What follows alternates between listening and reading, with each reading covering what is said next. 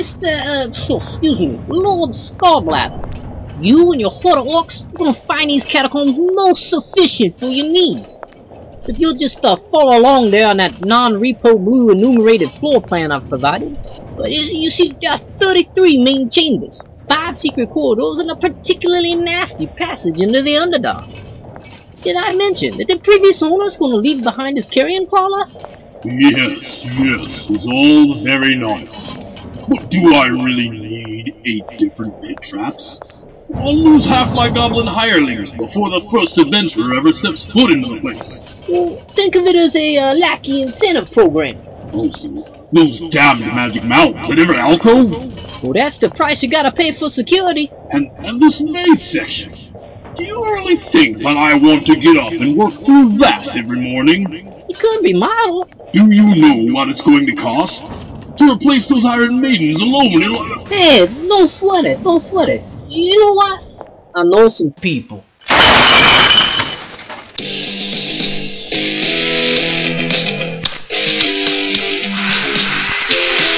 Mister Gorbachev, tear down this wall.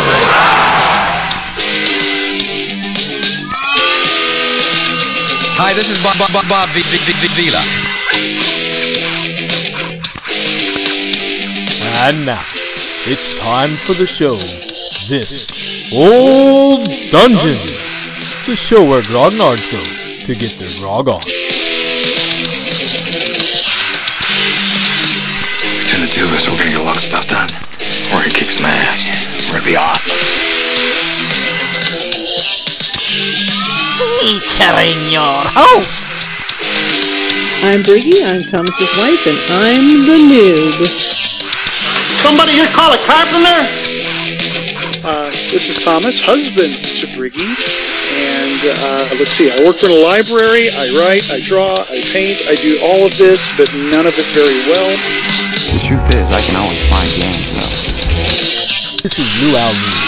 I could charitably call myself a game designer and game publisher, but definitely a veteran role player of thirty-five plus years. We work on it the rest of the night. We get it together. We can do this, right? There's no way in hell we can do it.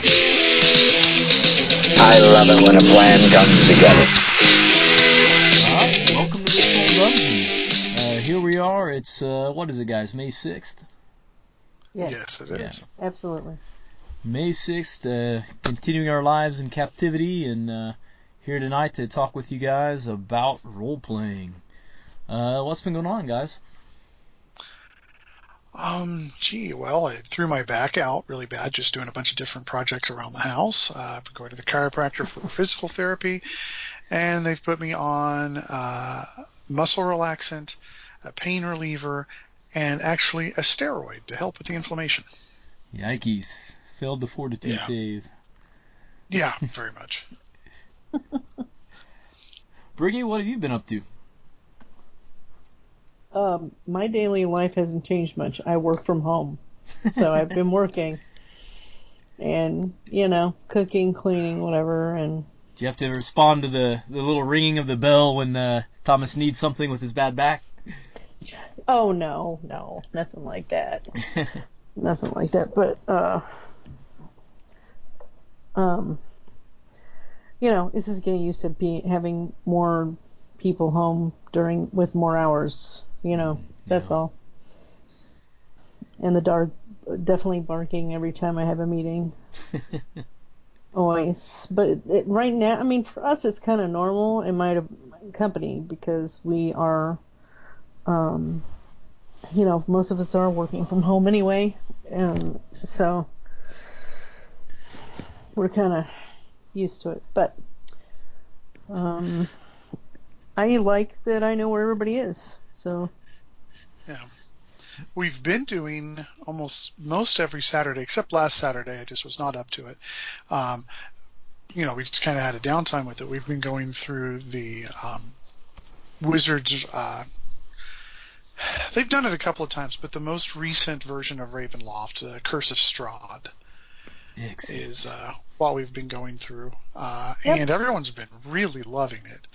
Um, they are third-level characters, and they have already, by the fourth game, made it down to the crypt. Oh wow! They sur- they survived. The, to me, and I've not been pulling the punches, you know, not at all. Um, and you know, it it's amazing. I'm, I, I tell them all the time, I am so surprised you guys have made it this far. Are they uh, are they far enough into the crypt where they've triggered the trap where they uh, one of them gets replaced with the?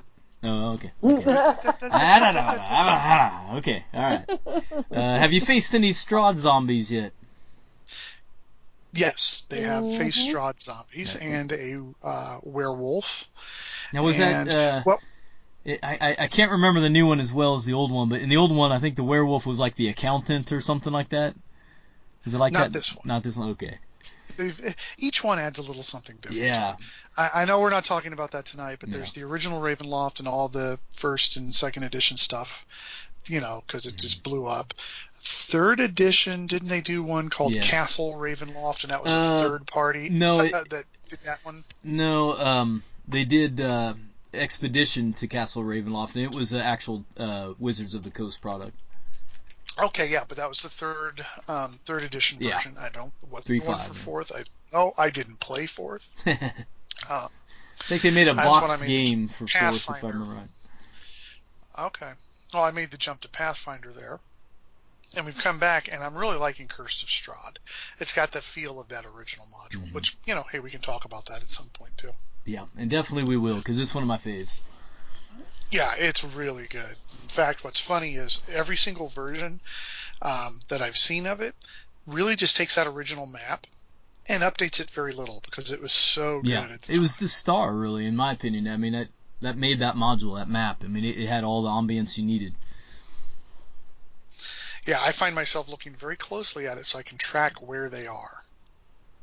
You know, because there's a lot to it. And I'm not, yeah. I'm not drawing everything out because that's just a nightmare for that. And only if it really comes into it in combat or we, you know, if it's just a one monster or so encounter, I'm not drawing it out. But if it starts to get a little complicated, you know, we do that. Nice. So, but that's what we've been doing. Um, I think after, if, depending on what goes on with this, Al, my son Al, might run a. Uh, might run a game for us, be one of his first times, or I'll run another D and D game. In fact, if we do, I probably will run Keep on the Borderlands. Because Julia has really glommed on, uh, Allison's daughter, has really, um, sorry, I'm just not doing Briggy. Uh, anyway. Yep. um, Might as well forget that. yeah. Um. Anyway. She's really glommed onto the D and D. She really likes it. It got her player's handbook. She's got her own dice. She enjoys it. But she likes online, like, role play through texts and things like that. Hmm. So she enjoys it. So, and M plays along because it's something everyone does, and she'll play with the family, but she won't play with people outside of the family. Hmm. But that's her. And Al is part of the D and D club at school, so yeah. Nice. Yeah, only thing I've been up to uh, a couple weeks back, uh, I already told you guys, but say it again for the sake of the audience. Uh, I attended the virtual Cyclops Con uh, put on by Goodman Games, and uh, that was the first time I've ever done really role-playing online. Had a great time, and it's really inspired me to look for more of those online cons. A lot of them are, you know, relatively cheap, and uh, it's amazing how much of a con atmosphere you can create uh through a lot of the interactions and uh, events that you can host online. Uh, they had like an online uh, bar meetup and stuff. They had a lot of uh, online seminars where you could, you know, zoom in and ask questions and, and feel face-to-face with these people. I mean, in some respects, I almost felt like I had more access uh, to people, you know, to the, the prominent people of the convention um, than at a regular convention. It was fun, a lot of fun. That's cool. cool. You mentioned wanting to game with us sometime, and I would love to do that. Um, I, like I said, I don't know about Roll twenty, but I would do Discord and I would do Zoom, you know. Mm. And I'm not worried about fairness of dice because I think we're yeah. all mature enough to just roll it, do it, and yeah, I botched it, or no, I got a twenty, seriously, or yeah. I, you know. Well, what's been saving them in the Ravenloft game?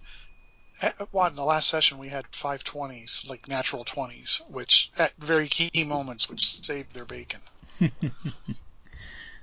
Nice. All right. Well, let's head on to our next segment. and tell your master that we have been charged by God with a sacred quest. Grail Quest. Alright, for Grail Quest this week, uh, is there anybody out there that uh, is looking for a particular thing or came up with something they're, they're trying to figure out? Um, I have not. What about you? I do have one. Uh, so as you may or may not know, I'm working on this game, uh, the Dare Luck Club, and it's kind of a game with uh, kind of a Goonies atmosphere to it. Um, I've got it all written. I'm, I'm in the first kind of run through of layout, and uh, I've gotten to the end of it where it's got its, you know, included adventure module, and I'm really having a hard time deciding what is the best format for an adventure. And there's so many little, you know, bells and whistles we can talk about there, but but one of the main things is, is it better to have the uh, monsters and maps and things like that, the peripheria, is it better to have that like at the end of the adventure where it's all in one spot, or is it better to have it in the adventure where they occur? So like, you know, for example, in this adventure the kids go to a library uh, where they, they find some gangsters trying to find some information. Uh, should that library map be right there on the pages where all that stuff's described? Should the gangsters' write-ups be right there, or should that all be moved to the end? What do you guys think? Hmm. Um, Briggy, you have anything? Um, let's see. They're, they go to the library and they see gangsters trying to get info? Is yeah, but, but I mean, yeah, that's the, the particular setup that I'm throwing out there. But it's, I mean, it, it's really the the details are are kind of moot. It's uh, it's more or less when you're going through when you're trying to run an adventure. Is it better yeah. if it's a stock adventure? Is it better to have that information, the stats and like the maps and things? Is it better to have that right there on the page where they occur, or is all that extra stuff better to be in a, a you know, like the back of the book where anytime you need to reference it, you know exactly where it is. So if this character or this place is referenced again later in the game, um, you, you just go to, you know, to the end of it instead of having to find that first time it was referenced.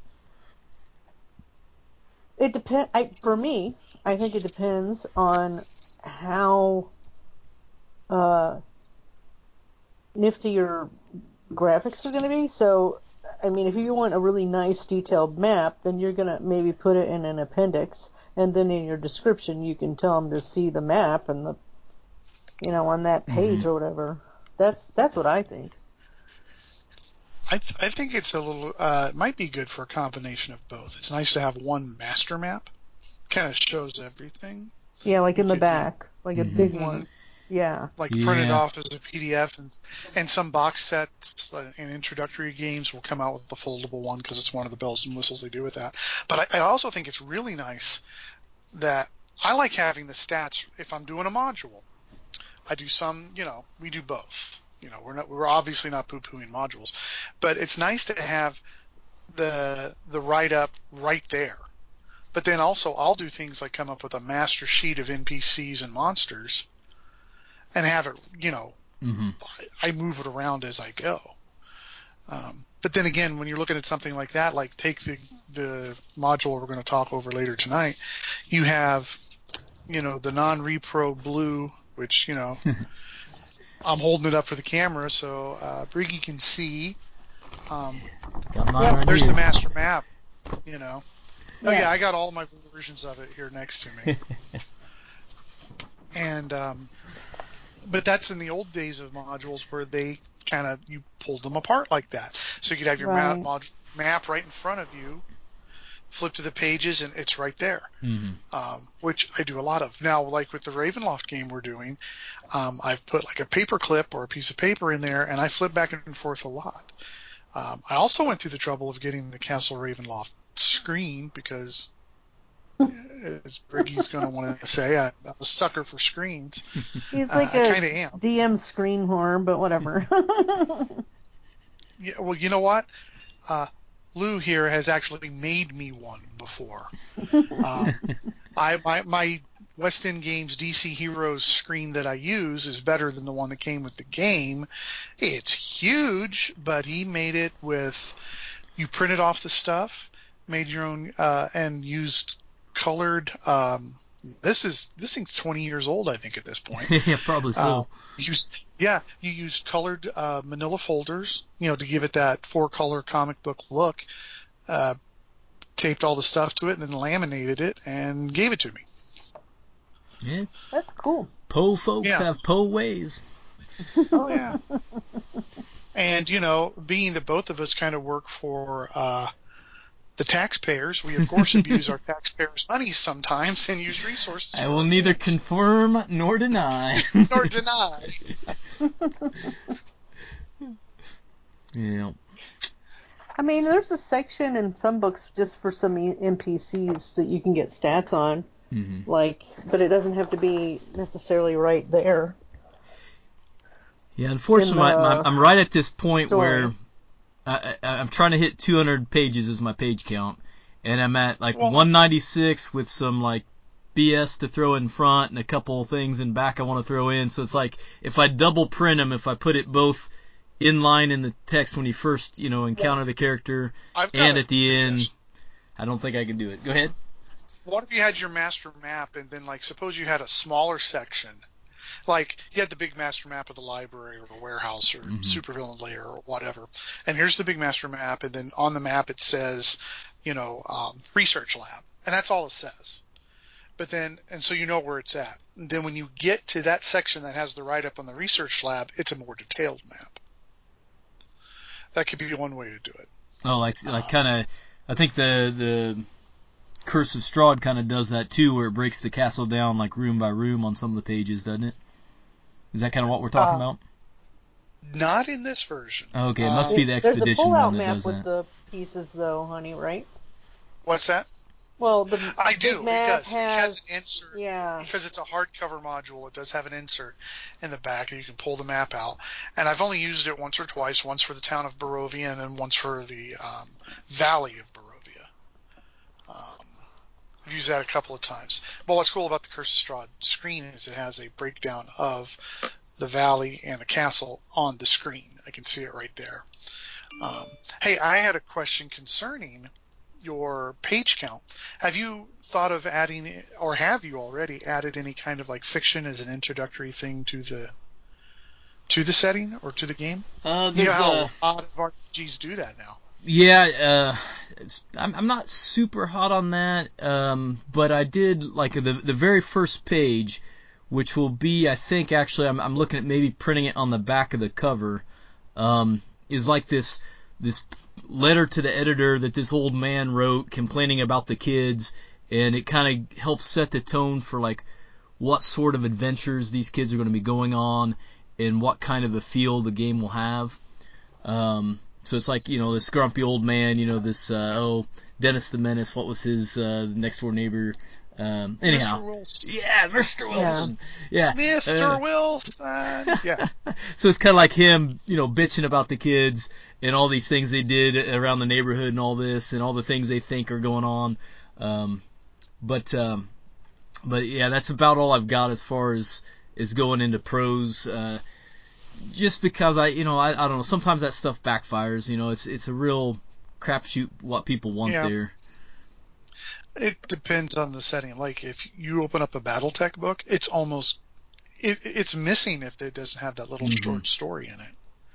You know, but in a D and D game, not necessary. There's so many flavors of, of fantasy, and there's you know, and Wizards and T S R have entire novels. You know, from Forgotten Realms and Drizzt to Dragonlance and all that, you know. Yeah. So it's kind of moot to add an extra story in there. Yeah, I found that, like, uh, for instance, Hollow Earth Expedition, which is one of my faves, um, mm-hmm. it has some of that stuff in it, and I, I always skip those. I'm always like, man, I know this genre, man. I know, you know, I know how it's supposed to feel. I know what kind of yeah. characters it's going to have. Uh, you know, it doesn't really thrill me to read somebody else's story on it. But uh, I don't know. All right. Well, that makes sense.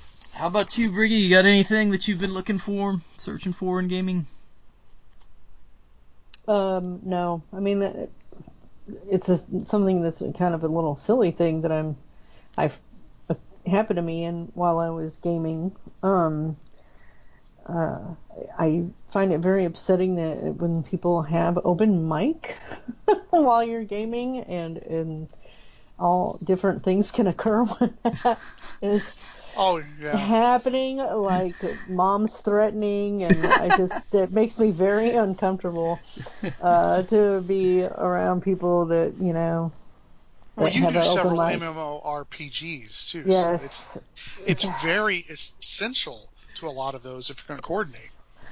It's, yeah, I just, um, so with the times that they are now, uh, you know, and not a lot, not a lot of actual tabletop gaming so close happening, um, these open mic situations, and my boss has an open mic as well, but that's a different, entirely different complaint. Um, um, but I just wish people would not have the open mic, but it, I mean, because then it makes my game less uh, stressful, because I, I game to have fun and not to hear people fighting dysfunctional in their freaking open mic. Yes,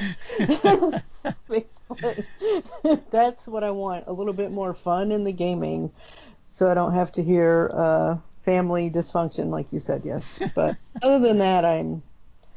I'm finding um, games to be pretty fun right now. I'm grateful that we have so many people in the house, because there's a lot of people that don't have anybody. So, um, you know, we're kind of blessed with our many multiple people, right? You, yeah. Your household and and ours. So yes, very much so. Yeah, yeah. So I can't complain too much, but boy, it, it makes me highly uncomfortable with the mom yelling about some kid being up till midnight, you know, on the open mic. So that's my only that's my only want right now in gaming. Uh, it's, you know, less uh, whining, more happiness. Yeah. All right. Yeah, it really has been a little irritant to her. I am looking for. Um, I want to do some online gaming, but like I said, Roll twenty is just too much of a learning curve for me. Uh, um. So whenever you're ready and want to try either a Skype or a Zoom game, uh, Lou, let me know. I'm in. Yeah, yeah. Well, I'll tell you. I know I'm... I talked about it last week some, but I mean, just getting over this whole back thing. Ugh. Yeah, and man, I feel for else. you. I, you know, I, I, I'm sure mine wasn't quite as bad as yours, but I've had a back injury, and for anyone that, that hasn't had one, it's uh, it's a pretty serious thing, man. Long time to recovery too. Oh, yeah, during the great pandemic of twenty twenty, you know, were you affected by, you know, uh, the virus? Well, not in not directly, but indirectly, it gave me a bunch of free time to do projects around the house I've been meaning to do, and it killed me.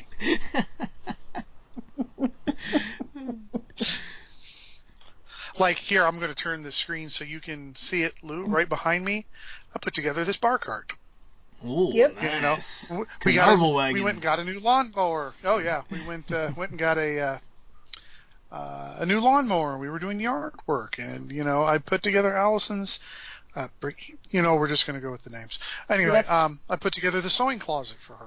You know, yep. so she can access her sewing, you know, materials a lot more easily and readily. So yes, yeah. Before it was a pile of stuff, and you moved one thing, and everything fell on you, basically. That's right. How it was and, before, you know, but now it's nice and neat.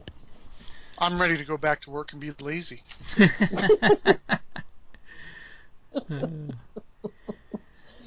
Well, let's uh, let's move on into our mail segment here. We just got a letter. We just got a letter. We just got a letter. Wonder who it's from. My opinion, this letter writer is a total wacko.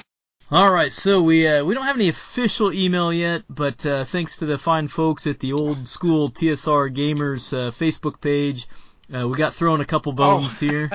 We had one response uh, to the, the concept of our podcast. Uh, uh, Jerome Thomas wrote, I think the appeal of old modules is their retro nature. Playing them takes you back to another era of gaming.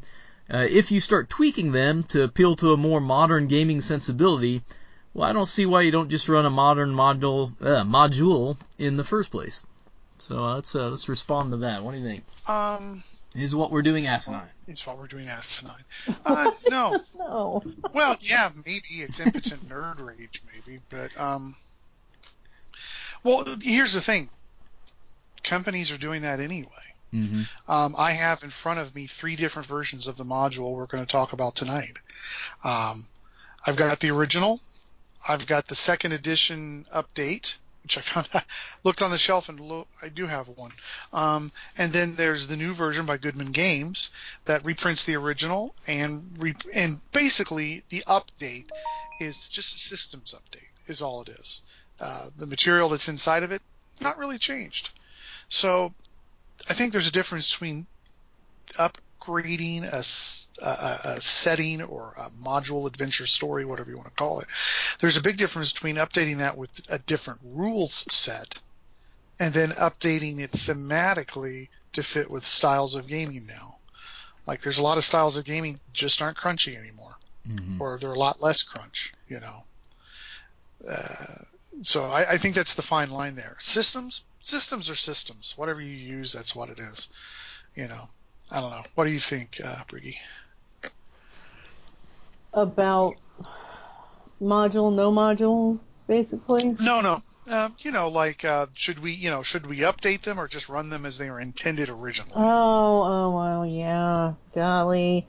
Um, I think that leaving them the way they are is fine. I think that if you, you know, just like kind of what you do, uh, you can put your own spin on anything, um, as long as you're not being over one way or the other, you know, not throwing them a bone or throwing them too many or whatever. As a G M, as far as I'm concerned, you know, I don't think you have to rewrite them or redo them, but I think that, you know, the next generations that are now gaming or starting to game probably aren't going to use as many older modules as they are newer ones, but I think that's just because unless they have a hankering for it, they're not going to look for them. Does that make sense?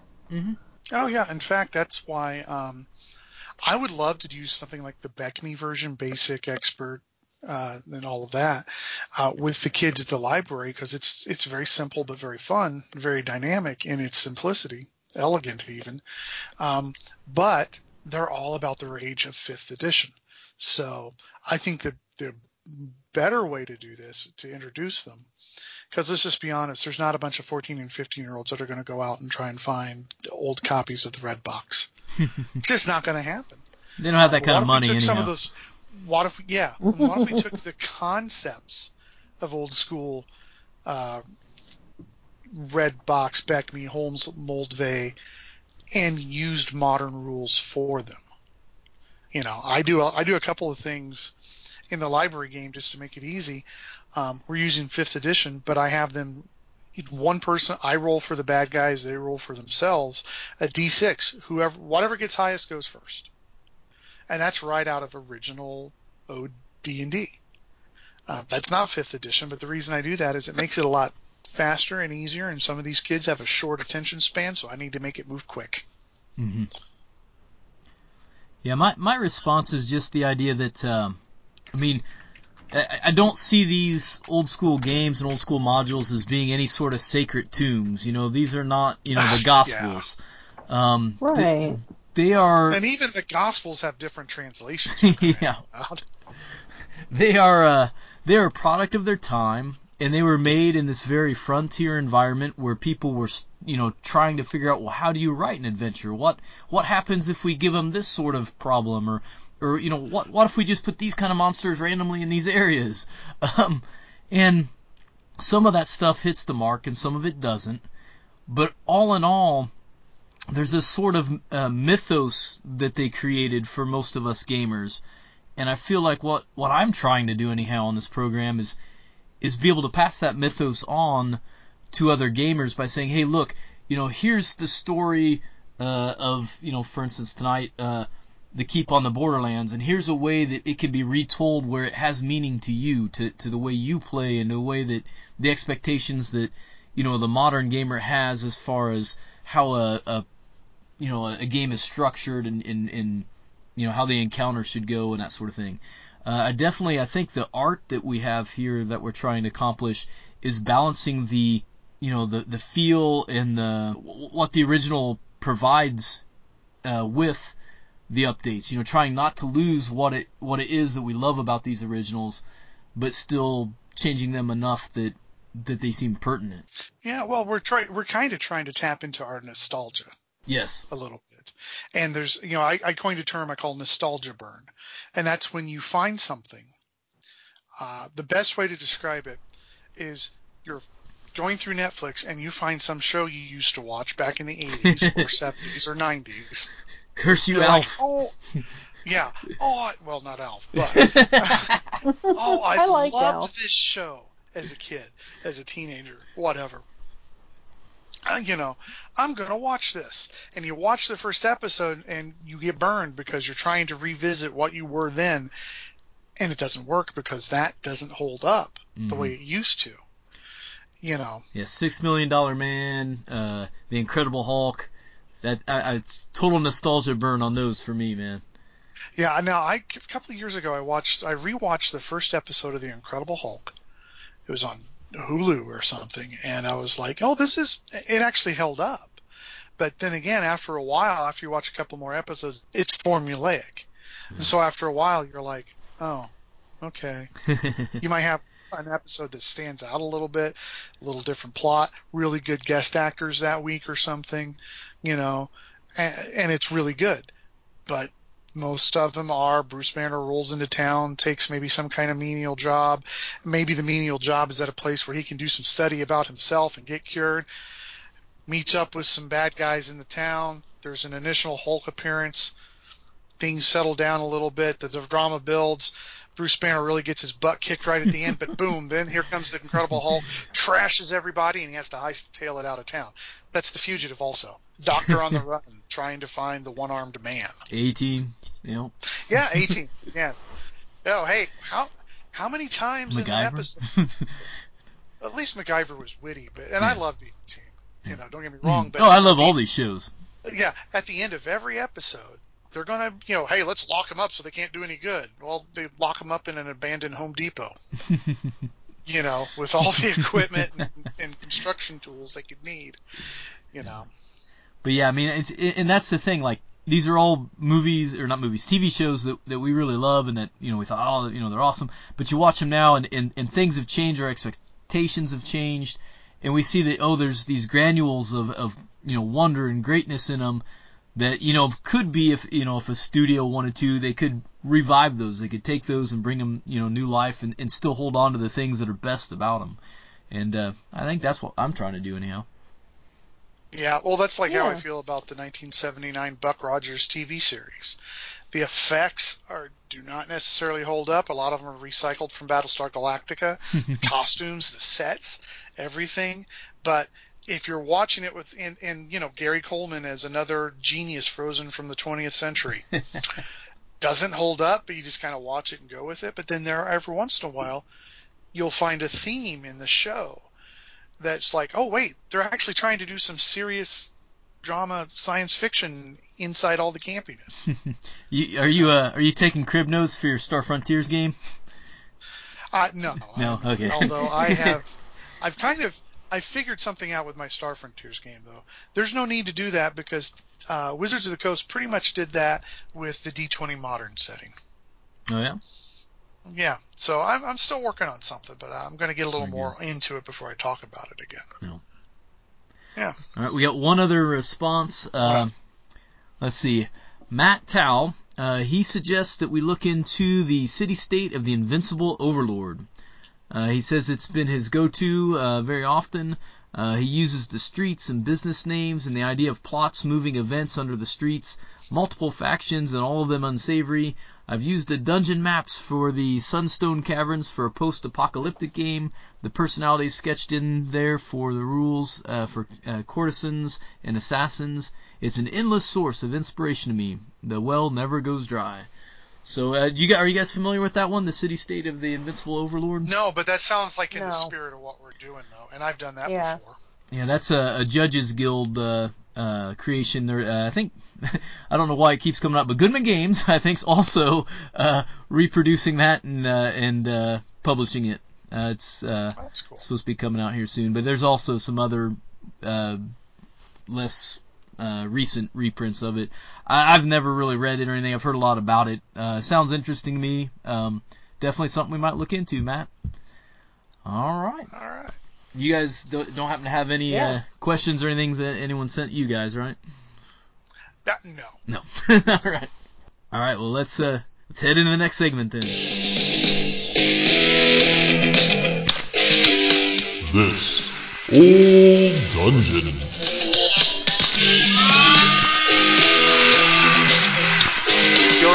supposed to blow the bloody doors off.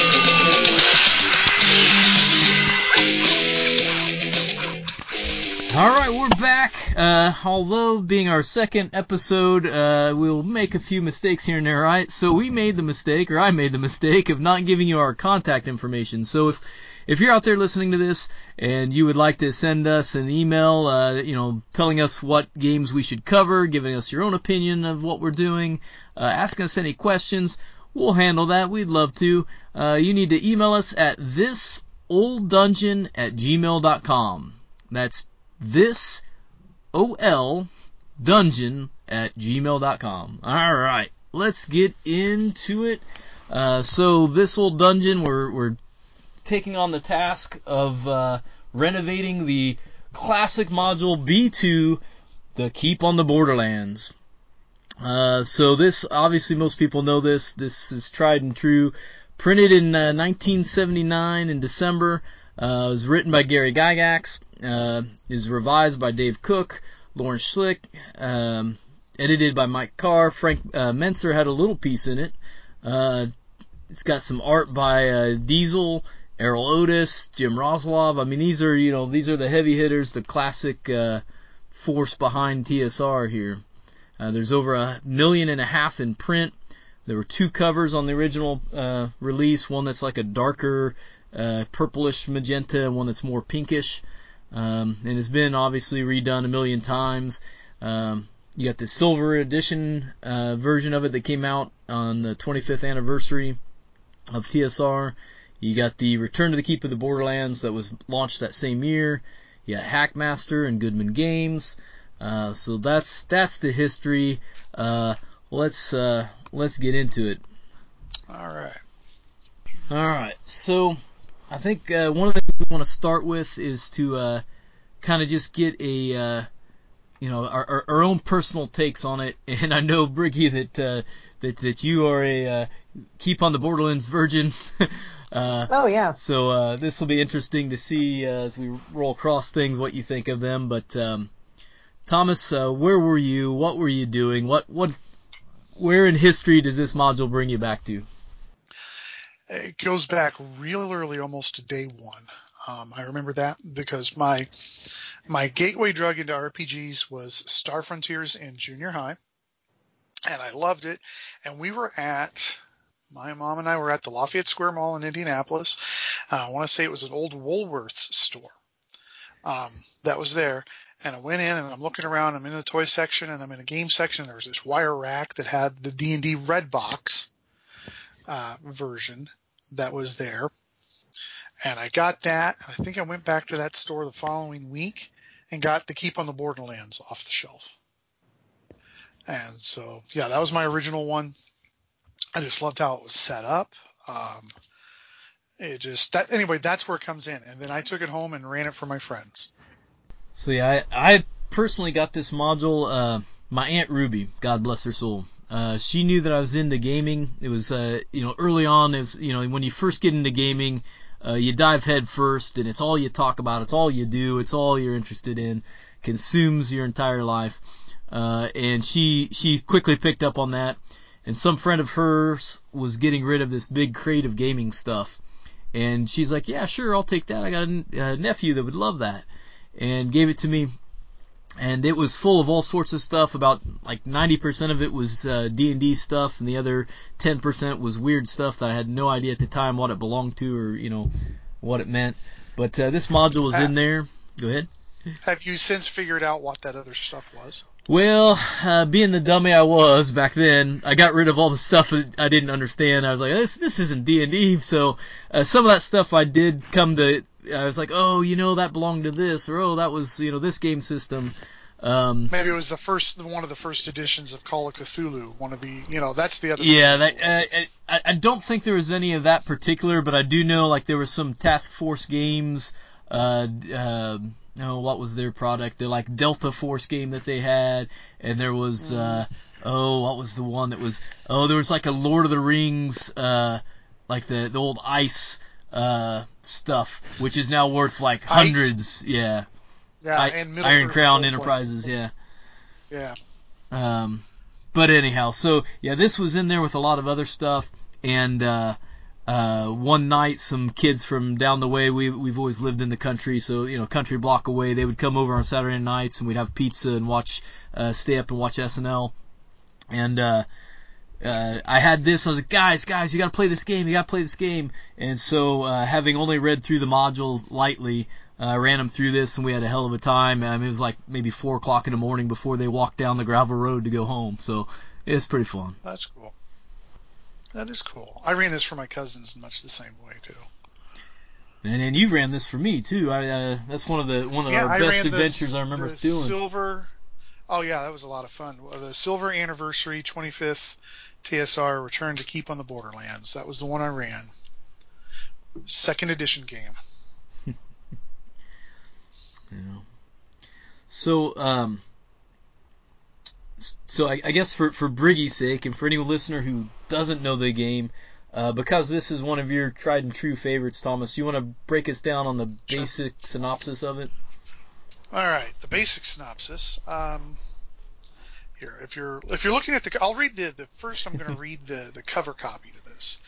Dungeon Module B two, The Keep on the Borderlands by Gary Gygax, introductory module for characters level one through three. It's for Dungeons and Dragons basic set, because A D and D, I think, was out at the time. Yeah. Uh, this module includes a cover folder with maps and complete description booklet to form a ready-made scenario for basic Dungeons and Dragons. It has been spe- specially designed to use by beginning Dungeon Masters so that they may begin play with a minimum of preparations. With minor modifications, it is also suitable for use with advanced Dungeons and Dragons. Within are many features to aid novice players and Dungeon Masters, legends, history, and background information, a list of adventuring characters, tips on how to be an effective Dungeon Master, plus an interesting area for characters to base themselves in the Keep before setting out, setting out to explore the Caves of Chaos. If you enjoyed this module, look for more releases in the D and D family from T S R, the game Wizards. The basic, there's not a lot of adventure hooks for this. Uh, little to none. In fact, I think some of the earlier modules did not have adventure hooks. You could take the module and dump it into your existing campaign as it is. Uh, that's just the way it worked. Um, and I've always said modules work best as scripts. They are open to adaptation by the director and actors. The director being the game master, dungeon master, and the uh, actors being the uh, players and player characters. Anyway. Yeah, they'll sure screw up a module. Oh, yeah. Yeah, they will. Um, Anyway, so basically there's this keep, uh, you know, this sort of not quite huge castle out in this mysterious and very vague borderlands. So you're out in the wild, the frontier, the Wild West. Um, characters, you know, can, can and probably should show up there first. You interact with people in the area. You find out rumors. You find out uh, uh, things about the, the caves. One adventure hook that goes on quite often is there's been a lot of raiding parties in the area lately, and people at the keep want to put a stop to it. So the uh, the caves are away uh, are far away from the keep. I would say at the distance of plot. However far you need the people to go to get to the Caves of Chaos is how long it takes. Um, Caves of Chaos are usually, I think usually it's a day away. That's what most people do. And it's in, it's further into the wilderness. And you go into this area and you find basically this, almost a valley dotted with caves. And in these caves are monsters and the brigands that have been raiding the roads and stuff like that. There's a cult. There's all kinds of things uh, that are in there. And your your job is to go in there and clean it out, or at least stop the uh, the raiders or whatever. And the idea is you go to the caves, you adventure a bit, you need to heal up, you need to resupply, you go back to the keep. You bounce back and forth, you bounce back and forth until you've cleared it out. Now you can um, – generate more storyline as you go in this, but this is more or less, I mean, you could you can get in with the cultists, you can get in with the raiders, there's the monsters, but honestly this is that classic module where you go into the dungeon, kill the monsters, and take their stuff. Um, more or less that's it. I have to say, in the twenty-fifth anniversary Return to the Keep on the Borderlands edition, there are many more plot hooks to be added into mm-hmm. it. Um, it is, in my opinion, probably the um, I would say it is the blueprint for classic Dungeons and Dragons modules, for classic dungeon crawling. There is your camp, your hideout, your city, keep, whatever. This is where your, your base of operations. You go to the dungeon, cave, forest, whatever it is, fight the monsters, clear it out, solve the mystery, save the princess, get the sword, destroy the sword, whatever it might be. And you go back and forth between the two as you need. Uh, also see the plot to the very first Diablo game by uh, Blizzard. You go into the dungeon, you go back into town, into the dungeon, back into the town, into the, you know, and then finally someone had the idea, hey, let's create these portals in the deeper parts of the dungeon so they can just take a shortcut back to town. uh, but that's the keep on the Borderlands. And that sounds simplistic in its description of it, but it is, it is elegant in the way that it's made. Mm-hmm. Um, you can be, and what I mean by elegant about that, you can be as kick down the door, munchkin, kill the monster, take the treasure, go to the next area, kill the monster, take the treasure, level up, get more powerful as you want, or because it is very sandbox in nature, you can add a storyline in there. You can, like I said, get involved with the cultists, get involved with the raiders, you can get involved with um, the people at the keep. Um, and get different things going on there. You can, you know, uh, there's plot lines having to do with the Castellan at the Keep. There's plot lines having to do with the Merchants Guild, with the Thieves Guild, all kinds of things. Uh, you can just take your own plot lines and dump them right in there. It, they fit in there perfectly. uh, and that's what I think what makes a really good module. What really makes a good module is you can take all the setting stuff and chuck it out the window and plug it into whatever adventure you're doing. You know.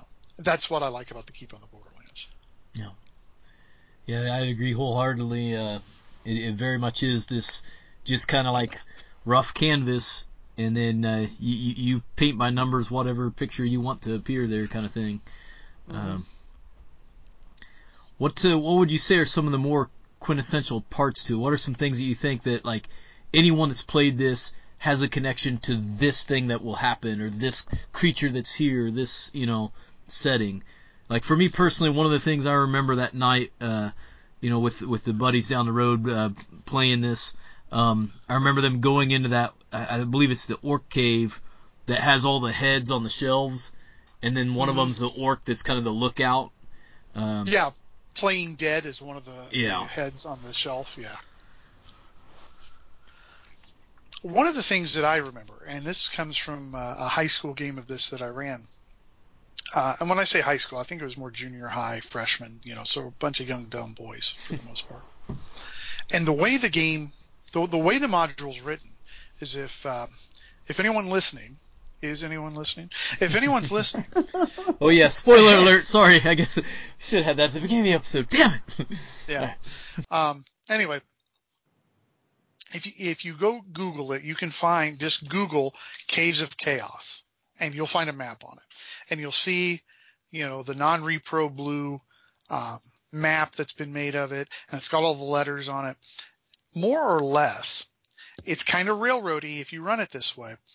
But it's designed to go from alphabetically yeah.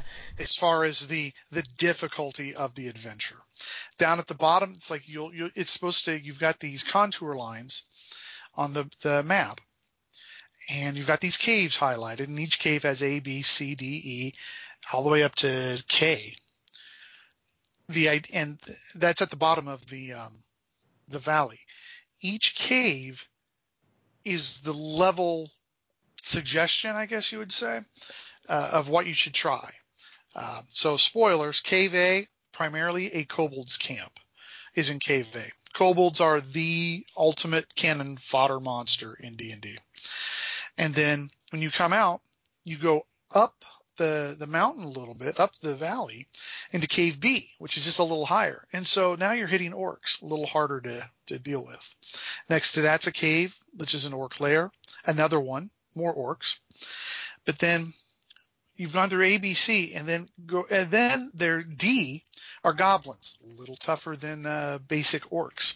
So as you go through this adventure, and as the um, letters go up, Your experience level goes up, your levels go up, the difficulty is harder, the monsters are harder, the plot gets thicker.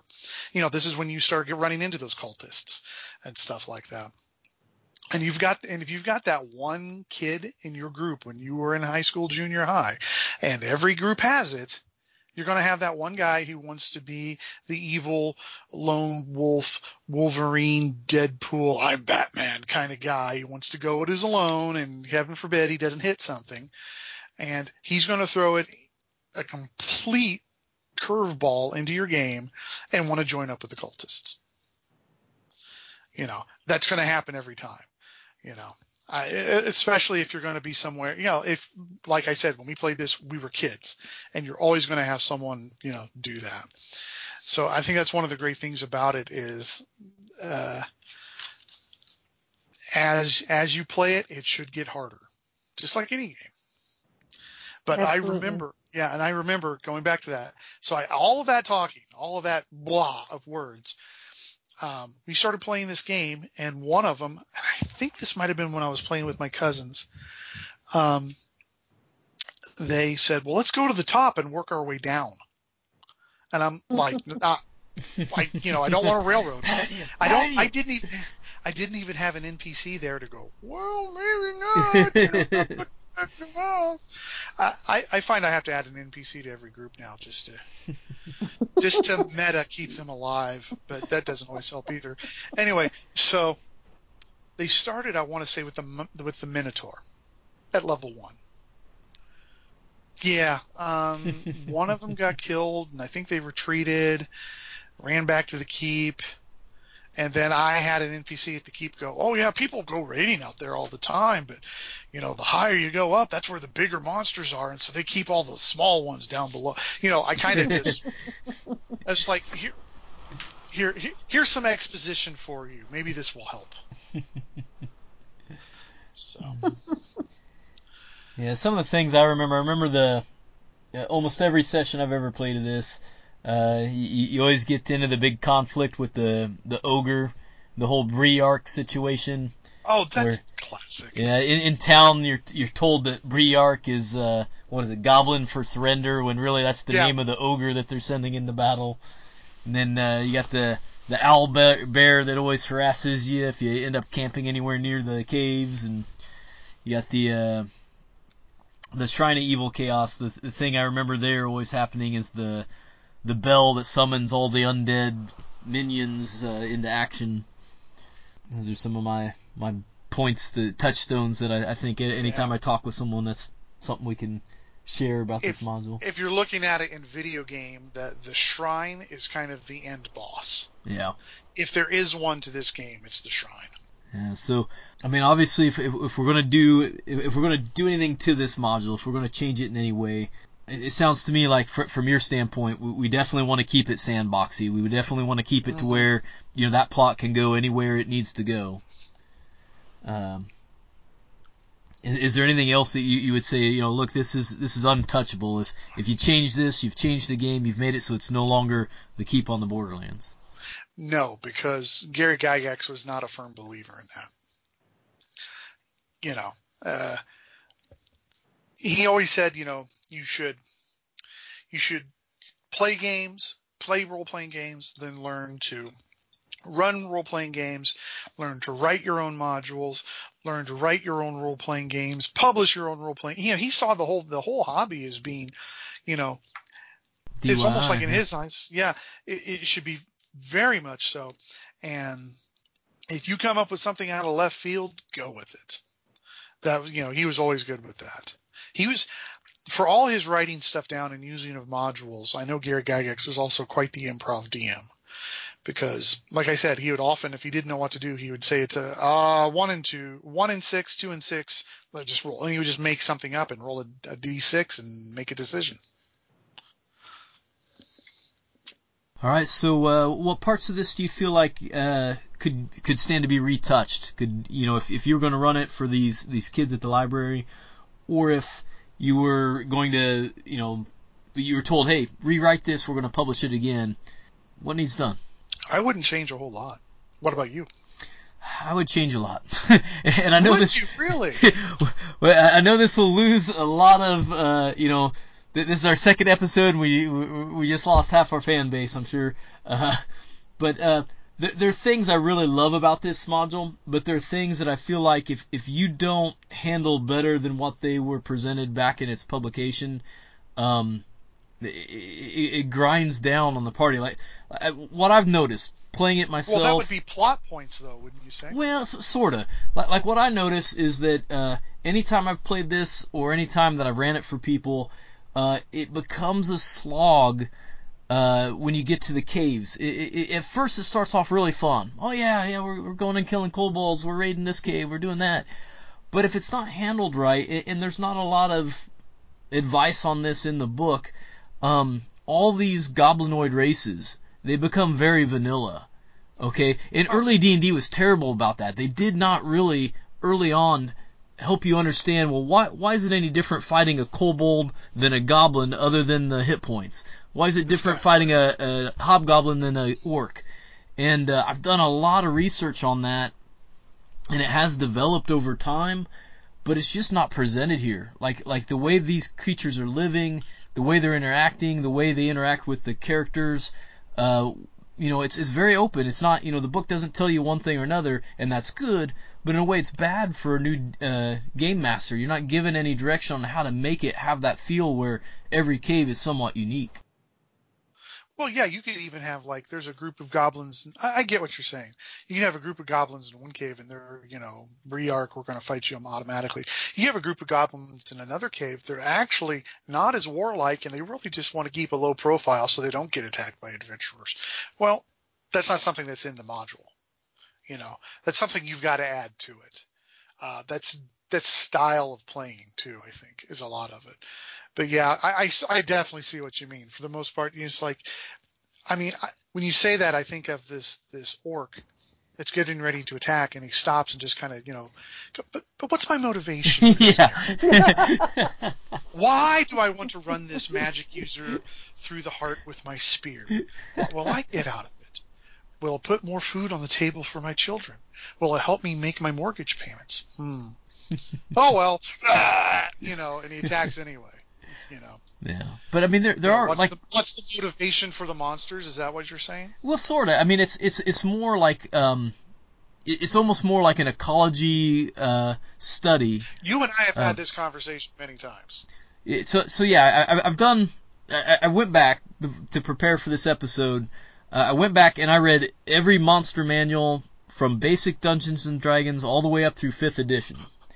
Uh, on on all these goblin uh, goblinoid races, the the gnolls, the, the hobgoblins, the goblins, the orcs, the kobolds, uh, the bugbears. I'm missing somebody there somewhere, but but the point being, hobgoblins, goblins, bugbears, gnolls. No, I think you got everything. There's this cool kind of branching that happens as you go forward in time, and it really it kind of starts with a, a Dragon magazine article by Roger Moore, who first kind of breaks down like.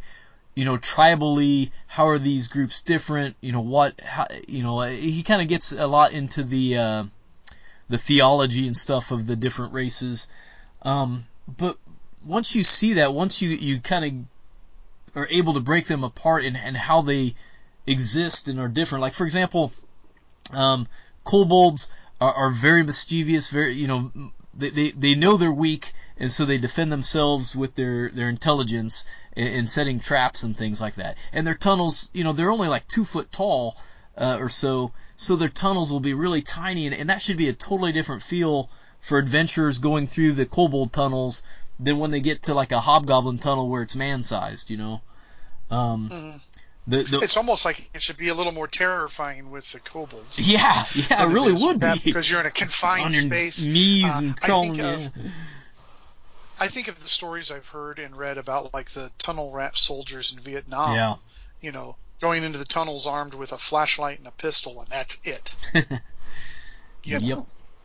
But uh, you know, so so having, you know, if I'm going to run this in, for a modern game, I'm going to go back in. I'm going to pencil in all sorts of uh, traps and things, and, and how those kobolds are going to defend that that cavern space, and I'm going to make it more narrow. I'm going to kind of shrink it down to where it really is their size. Um, the orcs, orcs, their society is like this almost degenerative society. They don't take care of their weapons. They don't, you know, they, they basically what they have, they, they typically take from others, or they forge indiscriminately. Uh, and, and from a lot they're of the... They're very cookie cutter. Yeah. Yeah. And, and they're also supposed to be really uh, pretty zealot. Uh, you know, and, and, you know, I'm not, you know, I, I know not all Muslims are like this. Uh, so please, I'm, I'm not trying to offend anybody here. But if you look at like the, the really far out um, militant, you know, claiming uh, jihad on everybody sort of Muslims, I mean, that's kind of the closest to a modern world example of how the orcs read, you know, that they... Let's say it's the, the nineteen eighties uh, Delta Force Chuck Norris movie version of Muslims. Yeah, yeah, where it's just that's like what they're portrayed as. Farthest very extreme. Stereotypical, right. They, you know, their their their their God has given them, given them un, uh, unrestrained commands to destroy all others, and, and, and even the other hobgoblins and, and uh, goblinoid creatures, they don't really like the orcs because of that. Um... The hobgoblins, there, on the other hand, uh, they're conditioned to be more simian-like, more ape-like, human-like. Uh, they they build their own weapons. They have tactics in warfare. And, and once you read all these, I'm not going to go into every single race, but but you really can. I mean, it's it's out there uh, between the monster manuals and the the articles you can find that are all, you know, canon.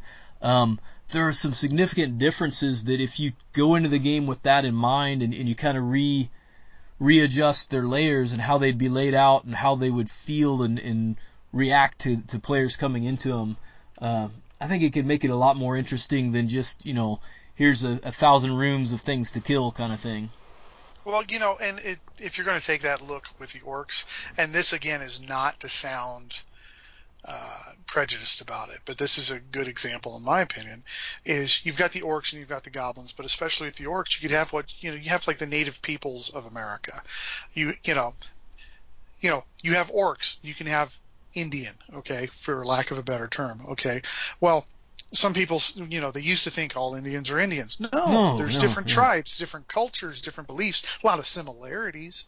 But, you know, you had Comanche, you had Apache, you had Iroquois, you had Navajo, you had uh, uh, Miami. You know, some were very and, and that's know, that's very really peaceful. Good. Some yeah. very warlike. You know, and, and that's a good analog too, because in, in the caves of caves of chaos, you have two different orc tribes next to each other that that. That explicitly in the book say it says that, you know, they don't really get along. They have to kind of have these councils to try to keep peace between them. Yeah, and I find that's the easiest way. In fact, I've been doing that in my games for years. You know, you have the you have the the clan of the White Hand, which is kind of a Lord of the Rings reference. You know, and they're a very warlike. Uh, Uh, you know, race or whatever, of a tribe or clan or whatever of orcs. Then you would have what I would call like the uh, the, the clan of the Grey Wolf. Very territorial, very, very tough, very strong, but they don't they don't start fights. They're not aggressive. But if you start a fight with them, you've unleashed the whirlwind. You know what I mean? Mm-hmm. And, you know, and those, those are two examples I've used a lot uh, as far as I want some variety of the of the orc characters, because they are characters, they're non-player characters, but you know it also makes it seem a lot more realistic. Definitely. You know, one of the other things that, uh, and I think they fixed this moving forward, and, and I don't fault it. I mean, this was you know this is literally like one of the first handfuls of adventures written for D and D, um, but the the caves are pretty stagnant. They're they're very two-dimensional. Um, mm-hmm. They they're in this huge valley. But there's no water feature that, that is there to suggest how it was made. I mean, if you look on the wilderness map, the closest river doesn't look like it ever would have gone by that area. Um, now, I think in the Return to the Keep on the Borderlands, they, they actually fixed that and made it so there is a water feature that that carved this valley. And you are. I just looked at it. I, I have yeah. them right next to me. And it also does a good job with making the, the caves more three-dimensional. It puts the uh, the Minotaur cave actually like overlaps all of them, so it connects to it. Um, so in, in that respect, I kind of really appreciate that revision of this module. It takes takes into account some, some actual you know environmental science when we're looking at how this would be set up.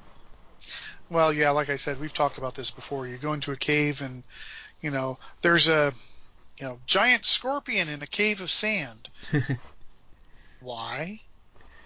You know, it's like, did, did someone put it here on purpose, or is this just it decided to come down here? You know, there's there's got to be kind of a, uh, a thematic rhyme or reason to it. Yeah.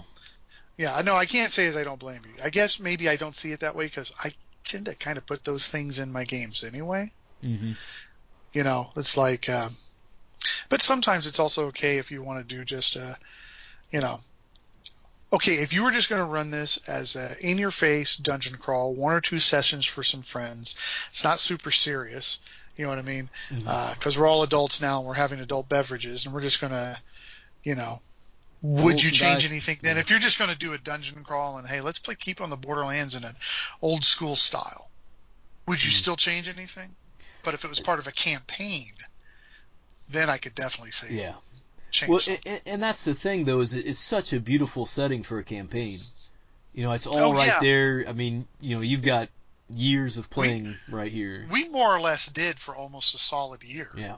We used the keep, and then when we were transitioning to another part of our campaign, uh, we had, like, your guys' characters winter at the keep. Mm-hmm. That was all kind of done off stage, but we did. We used the keep uh, We used the keep quite a bit. Yeah, and we, and we didn't even really mention, I mean, you, you mentioned there's the the raiders that are, like, have a little outpost on a hill outside the keep. You know, what are they about? What are they doing? And then you also have the lizard men and the, the spider forest and the hermit in the woods and... There's a lot of other things, you know, just uh, you know, just on top of the Caves of Chaos. Well, and in our in our game that we did several years ago, what was it? I had the the uh, the cultists in the shrine developed a skeleton army, and they were actually going to now assault the keep and mm-hmm. wipe them out from continually sending, um, you know, city watch and, and guards and soldiers and stuff to, you know, they were done with it. It's like, no, no, we're going to take over the keep. It ended up being a great big siege, which, you know, and then uh, we have one player, Preston, who has the brilliant idea as the skeleton army is, yeah, is standing and waiting to um, uh, attack the keep. They're just waiting for that magic word. While they're standing there, he he's like, okay, well, we're going to go through, and all these skeletons are armed with swords. I'm going to pop the thumbs off of every single skeleton. Suddenly, they can't hold swords anymore. And that was a huge detriment to my big siege of the keep storyline, but he did it, so I applied it. You know, I didn't have someone come back through with some Gorilla Glue and attach all the thumbs again. Nope. It's what he did. He earned it. It was really brilliant. Yeah. Remove their thumbs. I love it. Their thumbs.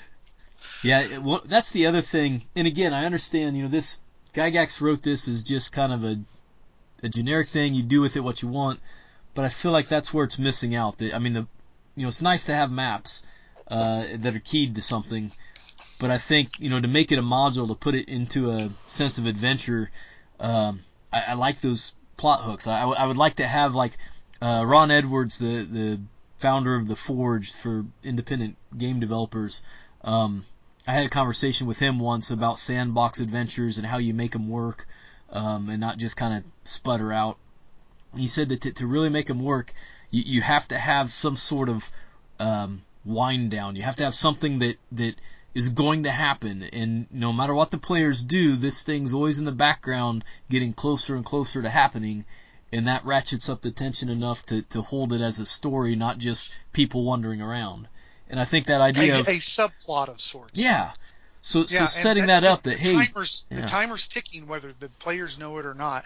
And unless certain things happen or they may take action, this is going to occur. Yeah. And I think that's that's something the game could use, is is, is some sort of timeline that, hey, you know, the the priest of the evil chaos... He he's got these things in mind, and this is how long it's going to take him to do it. The the raiders, this is what they're up to, and this is how long it's going to take them to do it.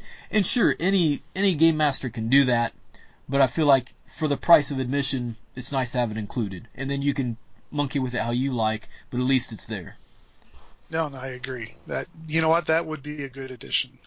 So, is there anything you would change? Um. whenever I play Keep on the Borderlands, I tend to not use any of the plot hooks that are in it. So what I usually do is we bring our own plot hooks with it. Um, quite often, um, we I in modern campaign settings, I dump the Keep on the Borderlands in the middle of an ongoing campaign already. And because it's very sandbox, they can decide what they're going to do. Do they go there and do anything about it? Do we just interact at the Keep for a couple of days and go on their way? I'm open either way, and I can find elements of the, the Keep that I could add to it. But I think an overall subplot of more nefarious means would definitely add to the game. I think you're right. Uh, you know, if you're just going to run it as a sandbox, well, then you know what? You're running Keep on the Borderlands not as a game, not as a campaign, but as your setting. If you ran – okay, that's what I would change. I would add more to it and make it more setting available so that if you wanted to base uh, the Keep as your character's, you know, base of operations – it's now becoming a setting. It's now becoming the town they're from, kind of like my Greyfall setting.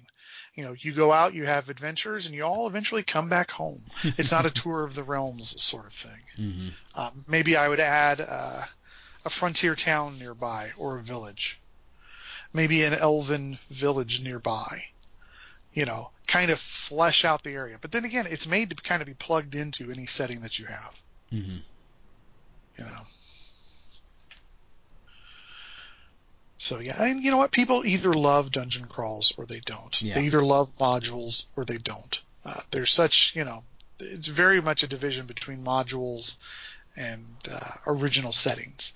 Um, you know, if, if you are so inclined, you're going to like it. If you're not, you're not. It's just the way it is.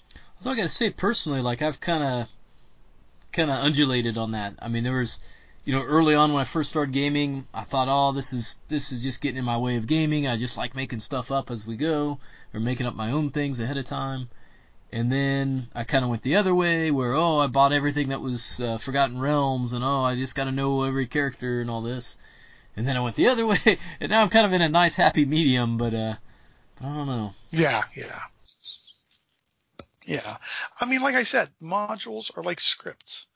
And you as the director or the dungeon master, you are going to adapt that script to what you need it to be or what you see it to be. And I think um, Keep on the Borderlands is definitely one of those. And there's several others that are the same way.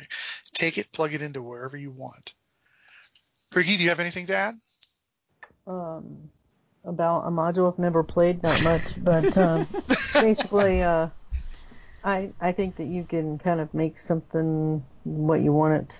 I mean, it doesn't matter.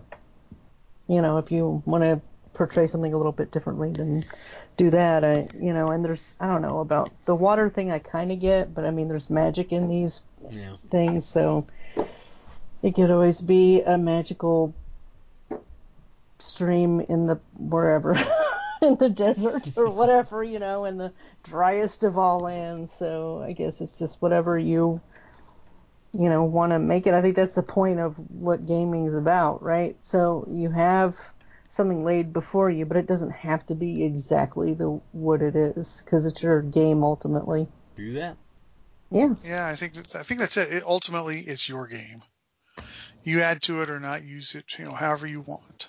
A couple quick points I wanted to throw out before we close. Uh, some things I found interesting, uh, and Thomas maybe even noticed this before or not, but there's a um, there's a curate that's in the town that, that you know, like a priest, not not but not the priest. There's also a priest, and he's he, he's a backstabber, but that's beside the point. And yeah, there's a curate that will actually help the characters go and fight the the monsters in the uh, caves.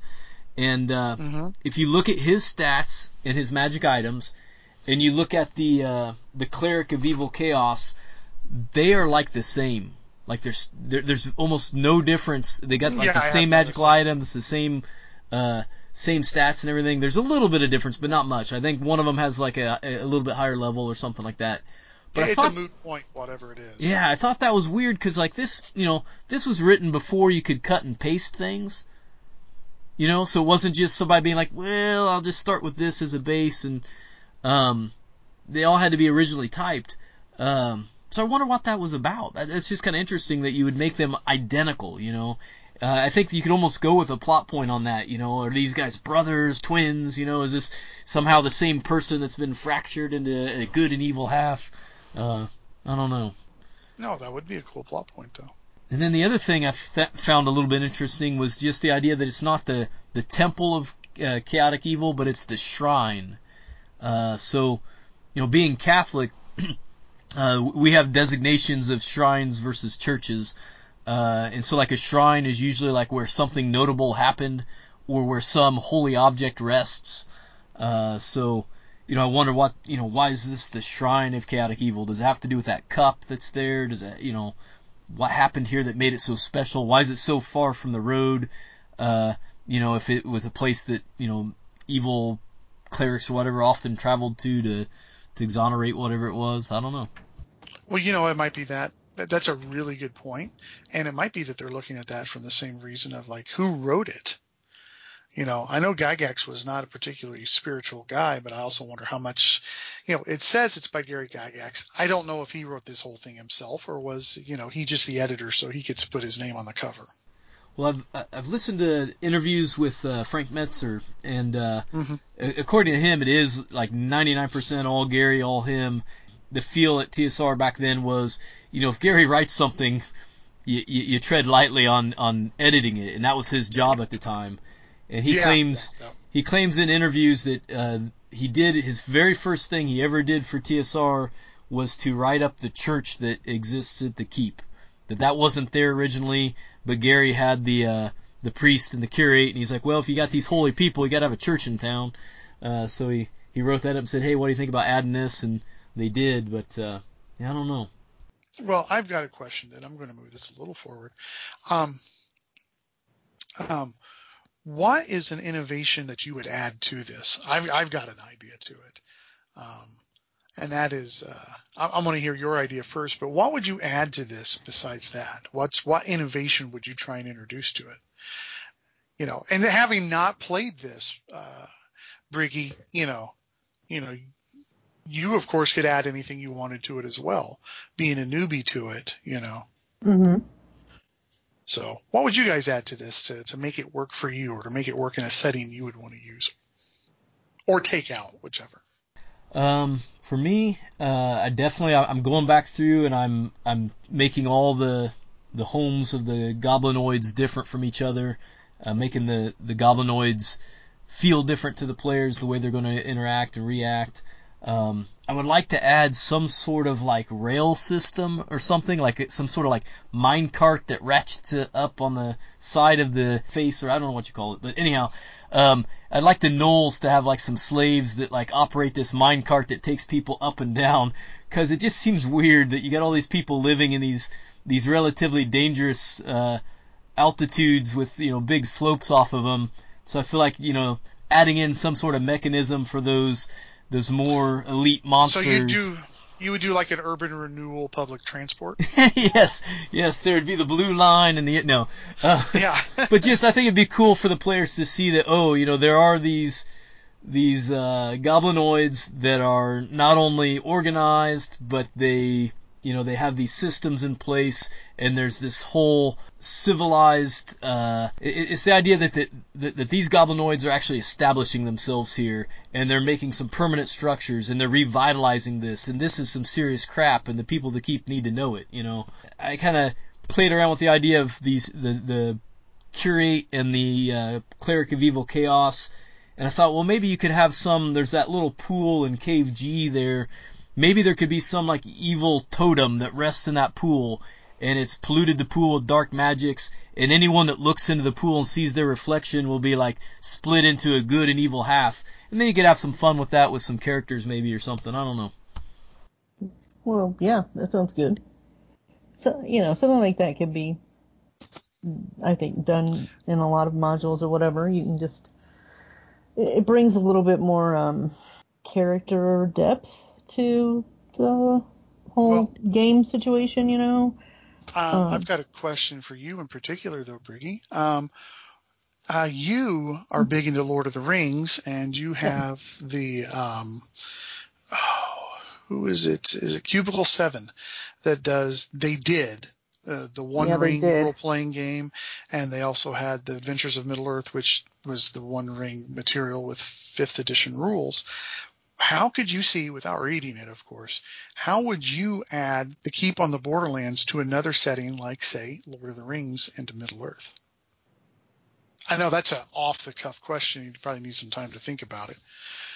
I don't know if you need time to think about it. I mean, in regards to, like, geographical or... Yeah, okay, here's a question. Okay, here's a question for both of you. When you play in a D and D game, where do you place the Keep on the Borderlands if you have a setting? If you ha- if you're playing Forgotten Realms or Greyhawk or Mystara or Ravenloft even or whatever, where do you place the Keep on the Borderlands? Where does it fit? Um, you know, so in Middle Earth, where would you put the keep? Going by what you know now, there's this keep. It's in this wild area.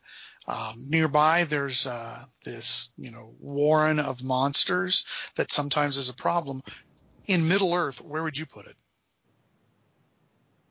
Um, and it's there's a lot of did you say a lot of just goblins more than anything else, or it's it's everything orcs, yeah, goblins, hobgoblins, gnolls. Well, then it, it'd have man. to be you know in the bad area. I mean, not necessarily Moria, the low but, rent district. But it would you know well I mean it because it was if it would be a lot of goblins, then maybe I'd make it near Goblin Town, which is kind of near. Uh, Misty Mountains-ish, sort of. Mm. Eh, there's goblins all over Middle-earth. Um, but yeah, I mean, it sounds Moria-ish to me, and it's caves, so that makes a lot of sense. Kind of like maybe the keep that's just outside the uh, the mines of Moria, you know, before... Right. You know, because uh, we're we're reading together uh, the Lord of the Rings right now, and we're in the Fellowship of the Ring, and they've just entered the mines of Moria, and they talk about how people used to come and do trading with the people at Mor at the dwarves of Moria. Uh, you know, maybe a few miles off is where the keep is, and the caves of chaos lay in between. You know, something like that. What about you, Louis? Where would you put it, in what particular setting?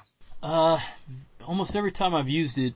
Um, it is always this no-name little podunk town that's on the farthest mm-hmm. edge of, of, of civilization, uh, and I always make the keep a lot more drastic than how it appears. Like, it is always like, man, we have just enough water and food to last another couple weeks, and, and you know we're we're besieged by you know these people on this side and those people on that side, and we, you know, we're really pinned down. I try to really get that Western desperado sort of feel to it. Yeah, I like I like that whole it's it's on it's it's on the frontier. I go for uh, that kind of feeling of it's an old west fort. It's like, yeah,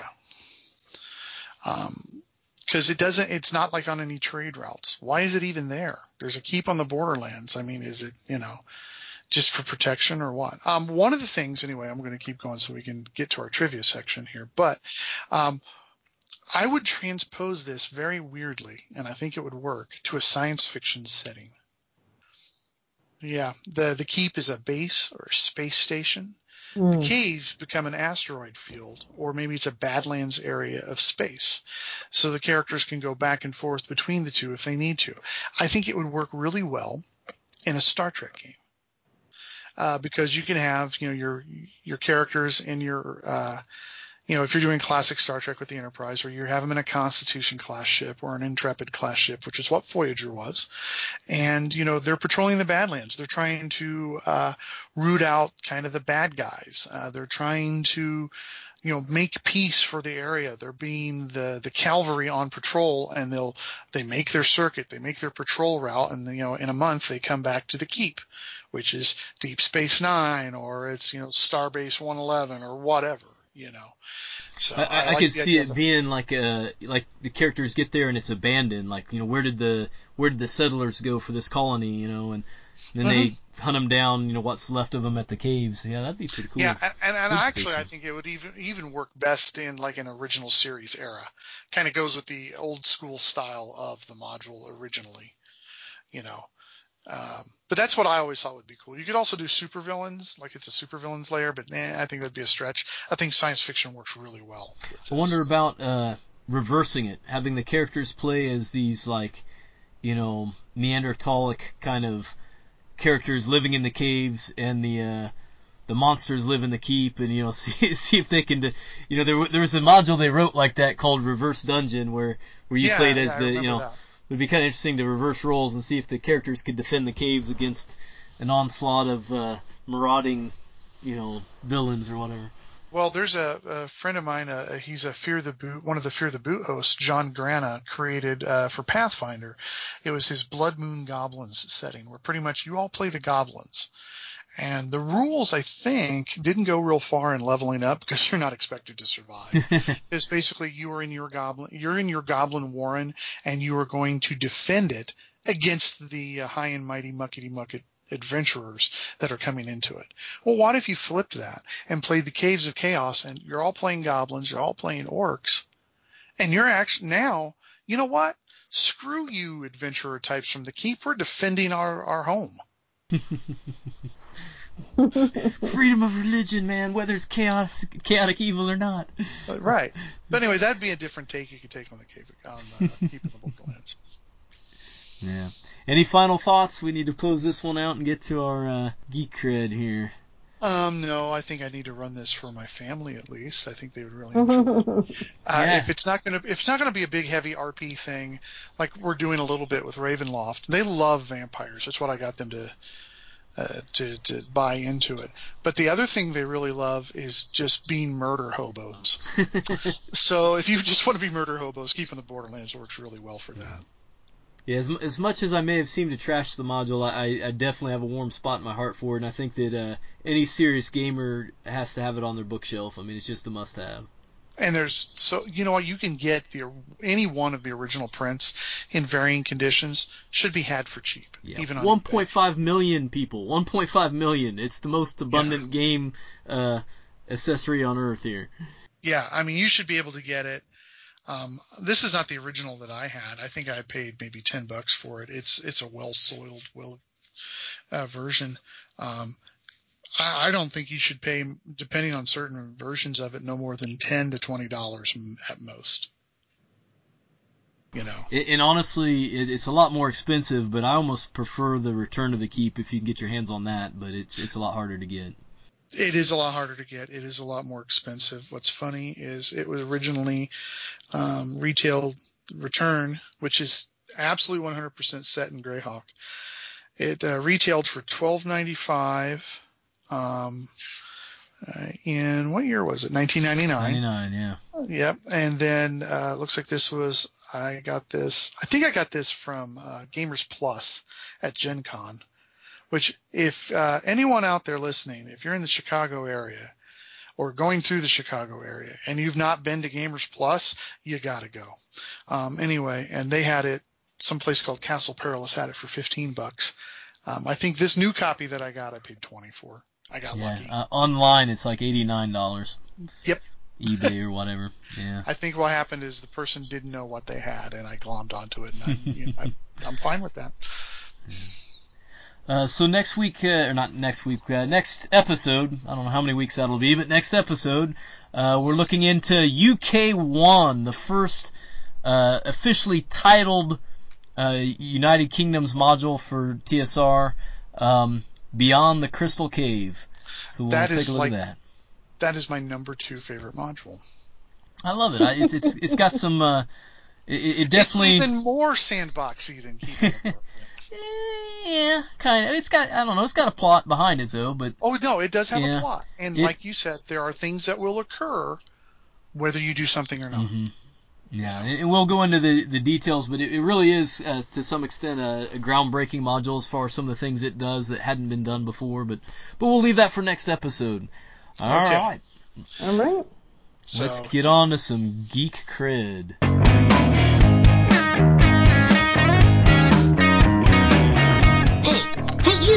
Do you have any geek credit? Okay, Louie. Uh, oh, oh by the way, by the way, I looked into it, man, and uh, I, I I had several other sources that uh, showed that in fact, uh, Kroll the Conqueror was originally uh, Conan the Conqueror, and they just changed names in the script and changed a few details. So oh. uh, you, you still got your cred, still three out of five. Oh yeah, yeah, yeah. But uh, but I cannot give you that point, man. I'm sorry. Oh, I'm not worried about uh. that. I had to do that, which is funny because you know in the same sort of thing. Maybe that's why I'm confused with it. In the same sort of thing, uh, you remember the Masters of the Universe movie with Dolph uh, Lundgren? Oh yeah. Well, no, no, I've never seen it. I swear it. It was. It did so well. Uh, not really. Um, it did well enough to do a sequel. They were going to do a sequel to it, and uh, um, anyway, that of course pooped out. It ended up all the props and costumes and sets and everything that they were. It got turned into the movie. Um, oh man, I can't remember right now. You know, I edit this out. I can't remember. Um, I want to say Universal Soldier, but it wasn't that. Um, it was a Jean-Claude Van Damme movie, though, is what I got turned into. Interesting, huh? Yeah. Okay, so geek cred.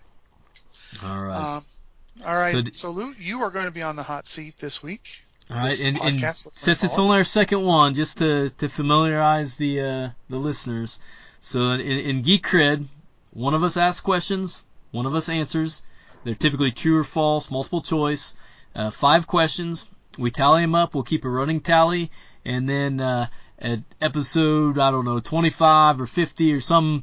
Some phenomenal episode. We'll see who's ahead, and uh, you, the listeners, need to tell us what the prize is or uh, what the loser has to do or gets. We'll we'll, we'll turn it over to you to tell us tell us yeah. the, uh, the reaction. Also, here. You can send in a set of five questions. Oh yeah, and we'll take those and uh, target uh, one person in particular for them, or target all three of us and see if we can collectively succeed. Oh, nice. Yeah. Okay. So the a lot of these are actually not yes or, or no, true or false questions for you, but they are a lot of several of them are one-word answers.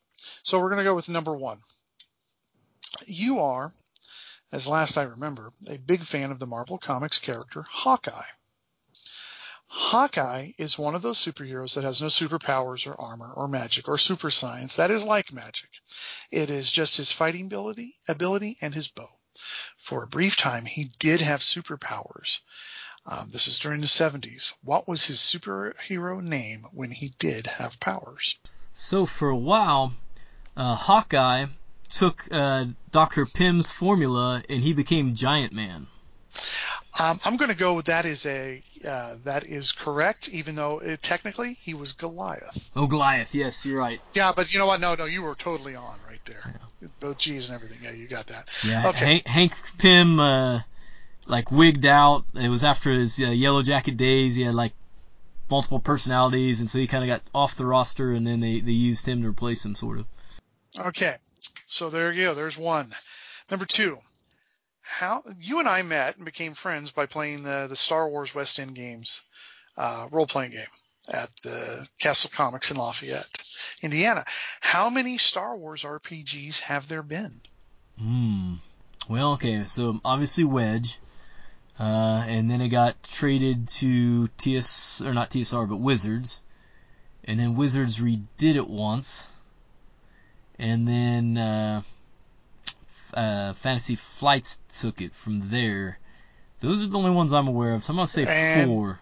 You got it. West End Games, then they did a revised edition, then uh, they lost the license, it went to Wizards, they came out with their version, they came out with the revised edition. That's just a revised. Then they came out with the, the Saga, saga edition, right? Yeah. Which ended up being pretty much D twenty Modern as well. Hmm. Um, and then Fantasy Flight had it, which someone else will probably get it now. Um... So there we go. So here's a relatively easy question. Good. That means uh, I can get my three. Yeah, you'll get this.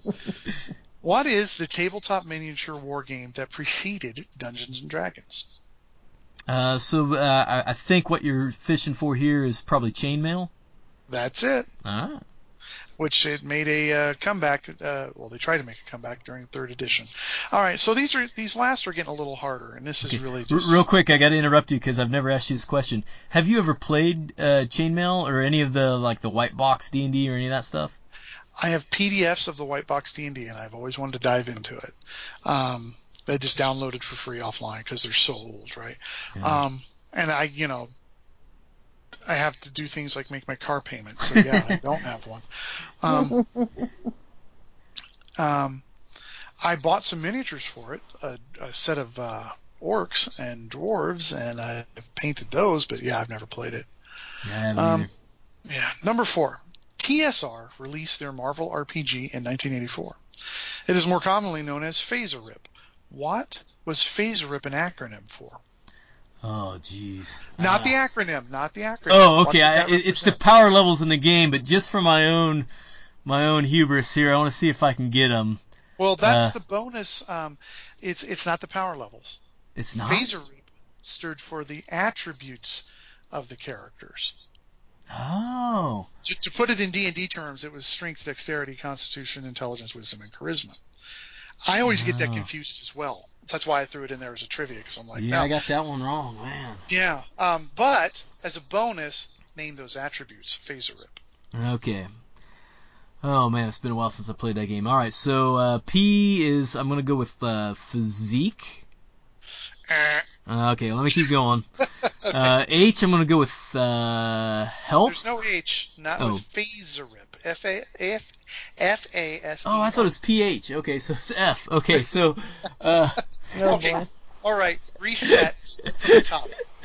Okay, so if I'm going with an F, uh, let's see. I'm gonna go with. Um, I'm thinking of the F word you're thinking of right now. Um, uh, I'm gonna go with uh, for F. Man, it's been too long. Uh, I know it's tough. Fight, maybe. Fight? Yes, got it. Yes, okay. Uh, A, I'm going to go with agility. Good. Uh, I'm going to assume it's an S, not a Z. That's right. It's faster if you want to be.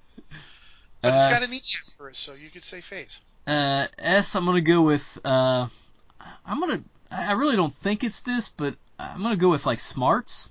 No. No. Strength. Strength. Okay. Yeah. That makes sense. All right. Uh. And, and let's see. So uh, then it's an E. Yep. Uh, so E, I'm gonna go with uh, endurance. Correct. Uh, R, I'm going to go with uh, resources. Was that something? I reason. Remember, reason. reason. Ah. But there are yeah. resources they, in the game, if I remember right. But right, and uh, they act. Yeah, yeah. Well, right, I'm so sure we'll reason. touch Marvel at some point. Yeah. And then I got an I and a P left. Uh-huh. Um, so I is going to be intellect. Intuition. Intuition. Dag nabbit. I know, And, right? uh, okay, then we got a P. Uh, man, P, what did we not do yet? Um, hmm. I feel like it's got to be something mental, so I'm going to go psychology. I'm going to give it to you. Psyche? Psych- yeah. yeah. Okay, anyway, yeah, what's interesting with that game, if anyone's listening, is uh, it had numerical values for all of these things, but those numerical values were also associated with a word. So, yeah, well, and you know what? I think we'll touch that at some point. Okay, so uh, number five. This is going to be really hard, and I'm kind of a jerk for doing this. Nah, so go for it. Go. I think you might know this because this is your, your jam. There were initially nine, and the, at first there were more, but the, there were initially nine modules in the B series, which we just discussed tonight. We discussed number two. There was In Search of the Unknown was B one. Keep on the Borderlands is B two. What are the other seven? This does not have to be in order. Uh, well, I'm going to try. I'm going to try because uh, th- there are a few lines of uh, D and D oh, stuff boy. that I collect, and the B series is one of them. So I thought so. So let's see. Uh, B three is Palace of the Silver Princess. Yep. Uh, B four is The Lost City. Yep. B five is my favorite, Horror on the Hill. Yep. B six is a throwaway one. Uh, I believe it's called Ve- The Veiled Society. Yes. Uh, B seven, I think that's uh, that's the I always get the pronunciation wrong, but Rahasia or something like Rahasia, I think. Yeah, yeah. I always thought it was uh, Rahasia, but I, it, I think it'd be Rahasia. But yeah, yeah, you got it. Uh, that's seven, right? And then B eight is yep. uh, Journey to the Stone. Uh, Journey to the Rock, but I'm going to accept. Yeah, I'm going to accept that. I'm going to accept that. Uh, so that brings us to nine. Are we on? Is that B nine? B nine. Um. Oh. Oh, you were right there too. Uh, I can do it. I can do it, man. You can do uh, it. Not uh, only oh, this is another throwaway one. This is the uh, Uh, Castle Caldwell and beyond, right? Bang! We got a winner. Okay, and then B ten is Night's Dark Terror. Okay. B eleven is Queen's Harvest. Nope, nope, nope. nope. B eleven is King's Festival. See, you're doing you're doing them in order, and you got it right. B twelve is Queen's Harvest, and after that you go into the solo modules and stuff like that. There's yeah, also a compilation of uh, uh, mm-hmm. In Search of Adventure B one through eight. Yeah. B one through nine, but you, nine, yep, nine, you got okay. it. In fact, you know what? I would say, no matter what, if you everything else, this would have redeemed you. You knew all of them. I, I get a little grid, all right. Yeah, not. I said you didn't have to do it in order, but you did it in order. You're like, I see you, nerd cred, and I raise you. Yeah, it was uh, B three through nine, and I just did it to that because then they compiled them as the module B one through nine in Search of Adventure. There's B ten, B eleven, twelve, and then B Solo, Ghost of Lion Castle. Yeah. I wrote those down too. Played that with my son, actually.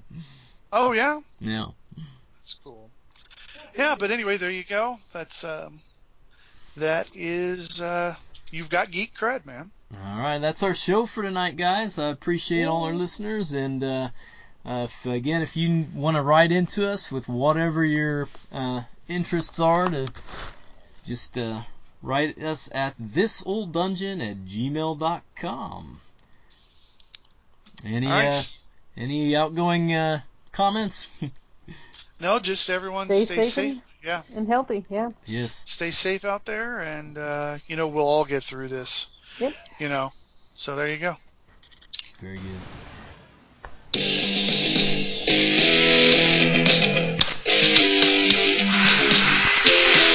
This Old Dungeon is copyright two thousand twenty. The views expressed on this show are the views of individual hosts and do not reflect the opinions or beliefs of anyone else on the show, the show itself, or even rational thought.